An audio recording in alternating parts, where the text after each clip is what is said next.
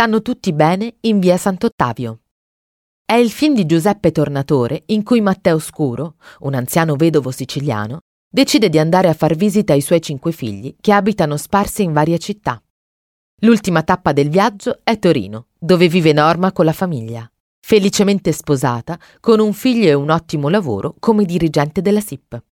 In realtà occupata nel call center Telegrammi e con un matrimonio ormai finito e in attesa di regolarizzare il divorzio alla morte di Matteo.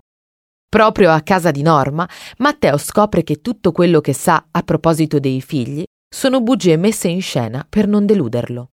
La sede della direzione generale della SIP, dove Norma, Norma Martelli, cerca di illudere il padre Matteo, Marcello Mastroianni, di essere un dirigente entrando dal varco riservato, è il Palazzo Nuovo in via Sant'Ottavio 20, sede dell'università.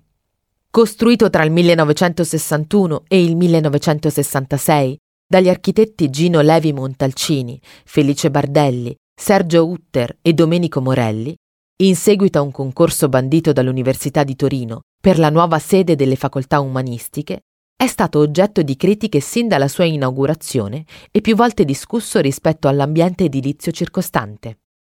Negli anni 70 l'edificio fu più volte terreno di scontri tra studenti di diverse tendenze politiche e la polizia, nonché di occupazioni ed assemblee studentesche, specialmente negli anni 1976 e 1977.